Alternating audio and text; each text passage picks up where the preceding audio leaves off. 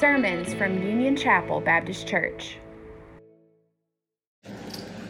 The title of today's sermon is Baptized into Christ Dead to Sin, Alive to Obey. And we'll look at two main passages Romans 6, 3, 3 to 13, and then Matthew 28, verse 19. So, baptized into Christ, dead to sin, alive to obey. Baptism, if you could sum it up in one phrase, I would sum it up with the phrase union with Jesus. Union with Jesus. And when you are united to Jesus, we'll be looking at what that means and how are you united to Jesus. When you enter in to that unity with Jesus, we're going to look at four main things today. The union with Jesus, symbolized in baptism. Number one, will symbolize our death to sin. And then we will look at, for the majority of our time today, we'll look at how, once we are dead to sin, point number two, we will look how we are made alive to obey. And then we will discuss two other uh, facts about baptism, two other things about baptism. Point number three baptism in the name. What does it mean to be baptized in the name of someone? And then lastly, we will look at point number four just a clarification to make sure we are crystal clear that baptism does not save you. So, as we open up on our discussion about baptism today, I came across a story from another pastor, and he, he tells the story of how a missionary served in Africa, and she happened upon a small baptismal service. And they were baptizing three new believers in Jesus, but they had just a shallow river and actually had to dig out dirt to make it deep enough for them to go into the river to baptize them.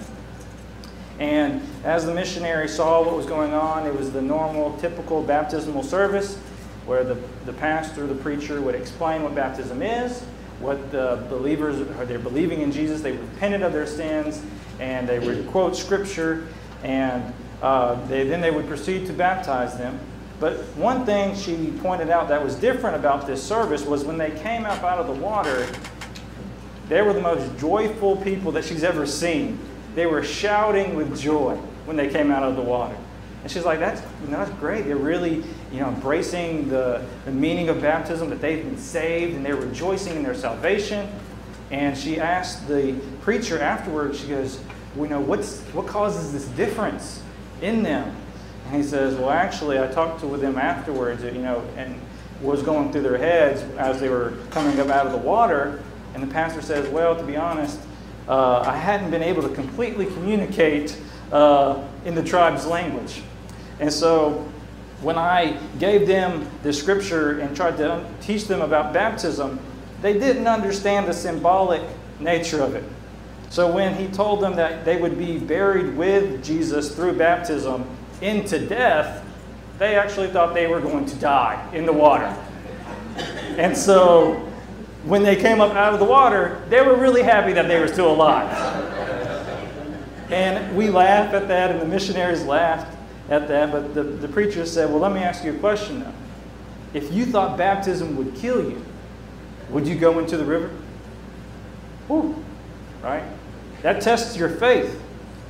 While we will see today how baptism is a picture, a symbol of our unity with Christ in his death and resurrection, these people showed just how they trusted in their God, how much they trusted in him.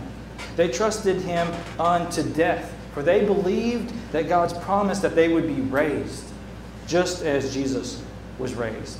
May our faith be like these brothers and sisters, and may we trust in Jesus and die to our old self, die to our sin, and be raised to life to live in obedience by the power of the Holy Spirit. So let's look at our first point today, looking at how our union with Jesus unites us in his death and what that means for us. Paul paints this picture and explains this picture of baptism in Romans 6 3. Romans 6 3 says, do you not know that all of us who have been baptized into Christ Jesus were baptized into his death. So, in other words, what Paul is saying here is that your union, your relationship with Jesus is so close that Paul can say that our baptism, when we go down into the water, is like we went down into the grave with Jesus. So, somewhat paradoxically, we must first die in order to live. Our sins must be accounted for. Our sins must be punished before we are free to live in obedience. And the good news is that that is what happens when Jesus dies. Our sins are accounted for, our sins are punished on our behalf through Jesus' death. He took our place, He took the punishment that we deserved by dying. And because of our union with Christ, Jesus takes on our sin. He pays our spiritual sin debt that we owe. But also, in doing so, He frees us from the power of sin over our lives. Paul goes on to explain this in verse 6. He says, We know that our old self was crucified with him in order that the body of sin might be brought to nothing, so that we would no longer be enslaved to sin. For one who has died has been set free from sin. Many people today and throughout history think of following Jesus as a restriction, as something that takes away your freedom if you choose to follow Jesus. And they see his commands as taking away their freedom. But what many people call freedom, Jesus actually calls slavery to sin. Jesus frees us from sin. He defeated it for us on our behalf on the cross. As a believer in Jesus, we are to live out the reality of what we already are. Jesus has freed us from the power of sin and given us the power to live obediently. Now, we still battle our sinful desires, but our union with Christ in his death, sin is no longer characteristic of our lives. Sin is not on the throne of our lives any longer. Instead, Christ is on the throne of our hearts. And it is by his decrees, by his commands, we are to live. And Paul goes on to explain this once and for all time death in verse 10. It says, For the death he died, that is Jesus, he died to sin once for all time. But the life he lives, he lives to God. So Jesus' death on the cross was the final defeat of sin. As one commentator writes, his death once was sufficient to deal fully and for all time with the problem of human sin. The question for us is do we believe that? Do we trust that Christ's death is sufficient, that it is, enough, that it is all we need to be free from the punishment and the power of sin? Because it is our tendency to, to hold on to guilt, hold on to shame. Try, we even try to maybe even punish ourselves for our sins. But doing that does not take into account that Christ did it once and for all. Realizing that Jesus took all your sins, He died once and for all, all of them, which gives us freedom, which we, we, we freedom in Christ. So find this freedom in Christ today. Find freedom from your guilt. Find freedom from shame, from your disobedience.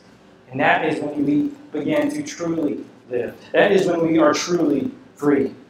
A life for the glory and the honor and the praise of God is a life worth living. And our union with Christ does not stop with his death, but we are also united with him in his resurrection. He didn't stay dead. Thus, we are dead to sin, and this is our second point we move into now. We are alive to obey. Romans 6 4, Paul says, We were buried, therefore, with him by baptism into death. What's the purpose? In order that, just as Christ was raised from the dead by the glory of the Father, we too might walk in newness of life. So when God saves us, He doesn't leave us where we are. He takes us on new paths, the path of life. As one commentator writes, We are to live in a certain way as a result of dying and being buried with Christ.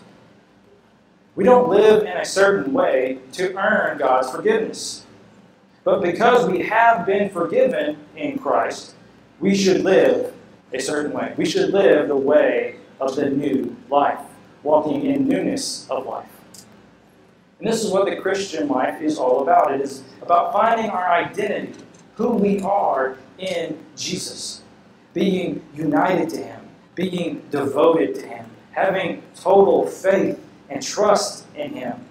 We are to leave behind our sins and turn to God.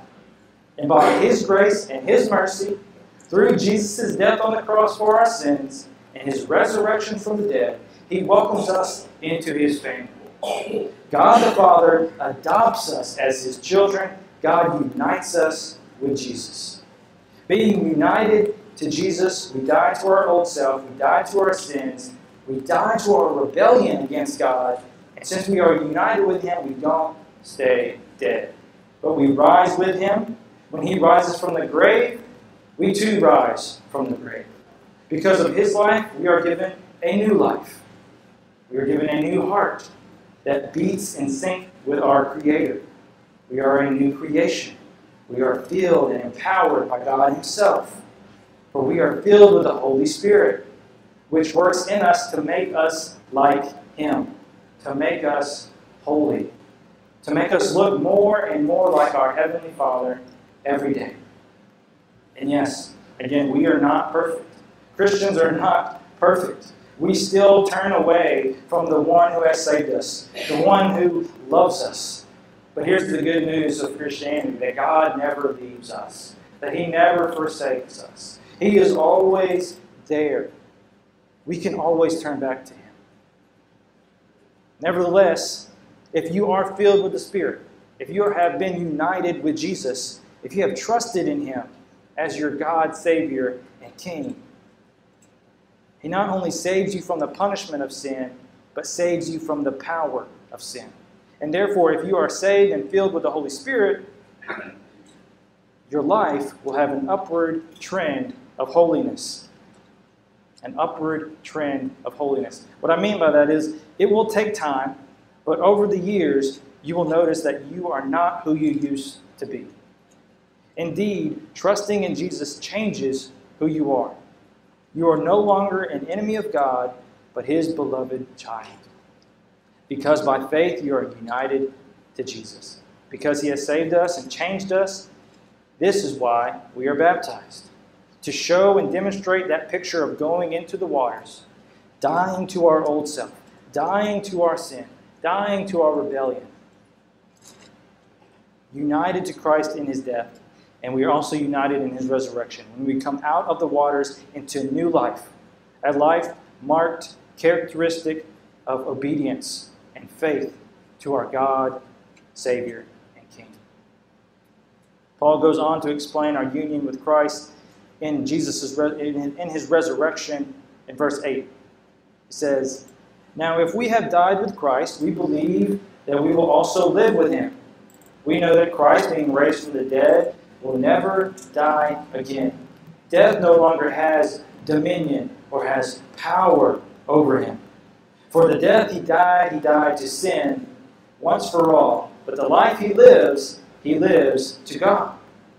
So you also must consider yourselves dead to sin and alive to God in Jesus Christ. So Paul has laid out our union with Jesus. It is a symbol and pictured in our baptism.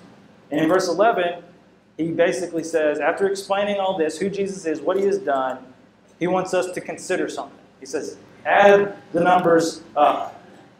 He wants us to do the math, so to speak. As one commentator writes, he says, add it up, see what it comes to. The Messiah has died once for all and has been raised. And in the Messiah, therefore, you too have died once for all and have been raised.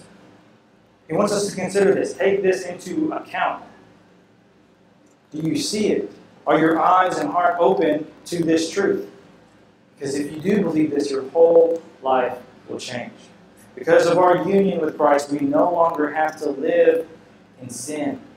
Instead, we can live a life honoring to God. Thus, baptism pictures our union with Jesus that saves us from the punishment of sin, also saves us from the power of sin. And because of this reality, because this is what is true, Paul then urges us to live out what we already are, what God has made us to be.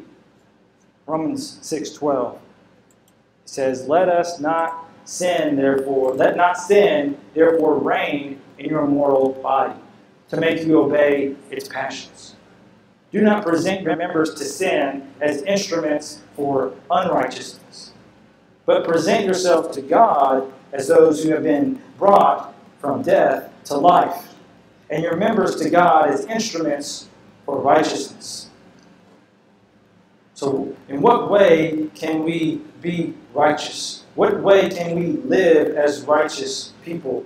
To live in a way that shows the world, that shows in people that we know that we have been changed. One way for us not to let sin reign any longer over us is by realizing and acting out in faith that our union with Christ also should bring us in union with each other. So, this is one way we can live out our faith, is being united with fellow believers. So, Christianity is not a solo religion. But once you are saved, you are saved into a family. You are saved into the family of God. Baptism depicts our unity with all believers. No matter what language or where they're from or how much money they make, we are all united in Jesus. We are all unified. We are one family. We are one body. Everyone is in need of salvation, and all those who repent and believe in Jesus are united in Christ, which is pictured in baptism. Paul urges us towards this unity among each other because we are already united in Christ and united in one baptism. Paul goes into this in Ephesians 4 3. Ephesians 4 3, he says, Making every effort to keep the unity of the Spirit through the bond of peace. There was one body and one Spirit, just as you were called to one hope at your calling, one Lord, one faith, one baptism.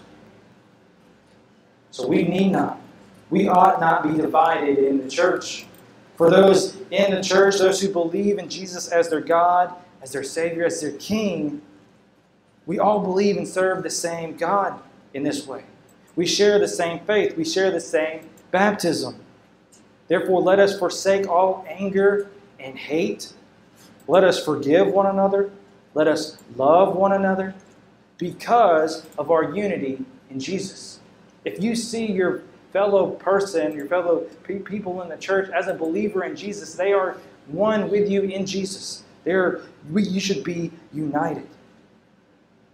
This unity should be pictured in our, our baptism. This is what our baptism depicts. And this is what baptism is all about. And in many ways, baptism, we'll now look at how baptism is the first act of obedience once you become a Christian. Once you repent of your sins and you turn to obey God's commands, turn to obey your King, He commands us to be baptized, showing that you trust in Him and you have faith in Him to obey. We're continuing. How do we obey Jesus? How do we live out this new life? One of the first ways you can do that by living out how He has saved you, you can follow His command in baptism. We see this in Matthew 28 19. Matthew 28, 28 19. Jesus says to his disciples, gives them this last command. He says, Go therefore and make disciples of all nations, baptizing them in the name of the Father, and of the Son, and of the Holy Spirit. Thus, we should take baptism seriously. Jesus commands his disciples to be baptized. Every disciple of Jesus is to be baptized. It's not just for certain people in the church. Baptism is not just for the pastors or for the deacons. It is not for the perfect Christian. As we've already said, there is no perfect Christian. Part of being a Christian is realizing that you are not perfect, that you need someone who is perfect. You need Jesus. And instead, Instead of thinking that we are perfect, the first step of being a Christian, the first step towards God, is a step away from our sin, actually realizing that we do have sin, that we have messed up, that we have rebelled against our Creator, confessing that, showing genuine sorrow over our sin. In this turning away from your sin, the Bible calls repentance. You repent from your sin, you turn away from it, you turn to God. Peter preaches a similar message in Acts 2. Peter preaches a sermon in which he depicts how Jesus died, he rose again, how Jesus is the promised Messiah, the promised Christ of the Old Testament, the promised King to come to save his people. And after he preaches his sermon, this is how the people respond. Acts 2:37. They said, "When they heard this, they were pierced to the heart and said to Peter and the rest of the apostles, "Brothers, what should we do?" Peter replied, Repent and be baptized, each of you, in the name of Jesus Christ, for the forgiveness of your sins, and you will receive the gift of the Holy Spirit. May God pierce our hearts today. May we turn away from our sin, unite ourselves to Christ, place your life in His hands. It is a call for total submission to Jesus. For that is why Peter says, Repent and be baptized. Because being baptized in the name of Jesus is showing that you have you are all in, that you have faith in him, that you submit to him. And that's why what baptism is a picture of. And that's why Peter says, repent, turn from your sin and turn to Jesus. Follow him in obedience by being baptized. And if you are in Christ, then your sins are forgiven. As we've said, if you're in Jesus, you died with him. You, you died to sin. He died for your sin. And we've, we've already said how you will receive the gift of the Holy Spirit once you are united with Jesus. And His Holy Spirit, His Holy Spirit, it empowers us, He empowers us to obey. And looking back at 2819, you know, the word baptize can simply mean to wash or to dip or immerse. But here, this is not the way Jesus is using the term. Baptism that Jesus commands is not just an external cleansing, it's not just a, a dipping into the water. The baptism Jesus commands has great symbolic and spiritual significance. As we have already seen, Paul explained how baptism is a symbol of our union with Jesus. And we can see the great significance of baptism in Matthew 28 19 as well. First of all, we see how it's, it's significant here in this passage because Jesus' command to be baptized is for those who are Jesus' disciples. And to be a disciple of Jesus is to be a follower of him. And followers of Jesus do not merely imitate their master. He is not merely a good moral example. He is far more than that. But Jesus' disciples are to trust in him Trust in Jesus as their God, as their Savior, as the King of their life. We've been going through the book of Matthew since I've started here, and we've seen time and time again how Jesus is being presented, how Jesus is our God, Savior, and King. From the very beginning of the book of Matthew, we see how Jesus is called Jesus the Christ. Now, Christ is an Old Testament term for anointed one, Messiah, the King to come. He is the Son of David. He's the promised King of the Old Testament. And this King brings commands, but he also brings salvation and the power to obey his commands. And verse 21 in Matthew 1, Matthew 1 21 says how Jesus came to save his people from their sins. And lastly, Jesus is God himself in Matthew 123 because Jesus is Emmanuel. Emmanuel means God with us. Jesus became fully man, he's, he's fully God, and he is God with us, God in human form. Therefore, to be a disciple of Jesus is to trust in Jesus as God, Savior, and King. That is who Jesus is, and that is who we are united to in faith. So, thus far, we have really focused on how baptism symbolizes our union with Jesus specifically his death and resurrection, which saves us from the punishment of sin and sin's power. and also enables us to live obedient lives. Now I want to look at two other significant things about baptism. First, baptism in the name. What does it mean to be baptized in the name of someone? This is also in verse 19. It says, because Jesus says that this baptism is to be done in a particular way. Matthew 28 19, namely that we are to be baptized in the name of the Father and of the Son and the Holy Spirit. So the baptism Jesus is commanding here is not just a mere dip into the water, but a symbol of one's allegiance, total commitment, loyalty, belonging to, submission to. Submission to the one true God. For that is what it means to be baptized in the name of someone.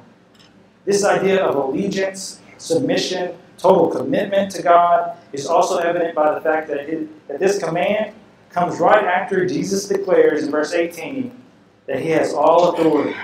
That he, Jesus has all power in heaven and on earth. Because he does have all the authority, all the power. What other choice do we have but to submit to him, to be baptized in his name? Pictures our submission to Jesus. Pictures our total uh, clinging to, allegiance to him. And um, this, this is a declaration that we have submitted to his authority, and we are not to be baptized in anyone else's name, but in the name of God. And notice here, what is the name that we are to be baptized? It says, in the name singular.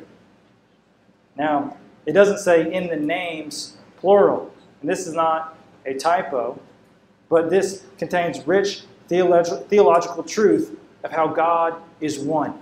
He has one name, but He is also three persons. In other words, there is one God, thus one name. But at the same time, there are three persons God the Father, God the Son, and God the Holy Spirit. God three in one, as we sang about earlier this morning. Each are fully and equally God. And in baptism, we are declaring our allegiance, our dedication of our entire being, our entire life to that one name, to that one God.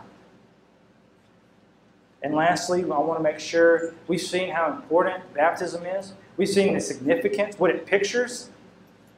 I want to make sure that we don't misunderstand. So I want to lay out why baptism does not save you. Baptism does not save us. The only way anyone can be saved is by God's free gift. You cannot earn your salvation. You cannot do anything to make God love you more. The scriptures are clear about this time and time again. We'll just look at one example today Titus 3 4. It makes it very clear. Titus 3 4. But when the goodness and loving kindness of God our Savior appeared, He saved us. Not because of works done by us in righteousness, but according to His own mercy, by the washing of regeneration and the renewal of the Holy Spirit. So, verse 5 makes it clear that we are not saved by any good works. We are not saved by works done in righteousness. We're not saved by any good thing we have done. Even the good work commanded to us by our Lord Jesus to be baptized does not save us. We are saved by the grace and mercy of God. He cleanses our hearts, and baptism is a picture of that. Baptism is the picture and response to what God has done in us. Baptism does not force God's hand or bring about God's acceptance of us. We are accepted and saved because of God's grace, mercy, and love. And as I will baptize Emma in just a few minutes, the my words, the words of any pastor, when I say, I baptize you in the name of the Father and of the Son and the Holy Spirit, those are not magical words. Those, those words do not save souls from hell. The words spoken at the baptism are a declaration that they are dedicating their whole life to the one with all authority and power God Himself, Father, Son, and Spirit. So back in 2819, baptism is associated with discipleship, namely obeying and following Jesus. Thus, baptism comes after salvation. Baptism is the response after you have faith and trust in Jesus as God, Savior, and King. It is a declaration that you believe in Him and His gospel. And that, I hope that is extremely clear what we've discussed this morning. That baptism depicts our union with Jesus. Now, that has some practical effects. If baptism that Jesus commanded pictures one's union with Jesus, pictures their devotion, their faith, their submission to God, the Father, the Son, and the Spirit. So if you didn't submit your life to God at or before your baptism, then you didn't get baptized in the sense Jesus commanded. You merely went into the water in front of a lot of people. Now, I'm not saying that you had to know everything about the meaning of baptism or know everything about God or the Bible for your baptism to be legitimate. What I'm saying is based on what baptism is, our dedication and submission to God, that you have been saved, is that if you were baptized before you believed in Jesus, before you repented of your sins, before you submitted your life to Jesus, you didn't follow Jesus in obedience to his commands when you went into the waters. Instead, you performed the external action before you had the internal reality the reality of faith in God and His gospel. Jesus wants us to respond appropriately. He wants us to believe in Him, believe in the good news of His sacrificial death for sins, and then declare that you have done so by being baptized. Now, this is uh, growing up in the Bible Belt. This has been a problem for many of my friends. I have a one of my best friends and I've heard other similar stories, but one of my best friends, he was baptized as a kid, but he didn't believe in Jesus at the time of his baptism. He didn't believe in Jesus as his God, Savior, and King of his life until he was about 17 years old.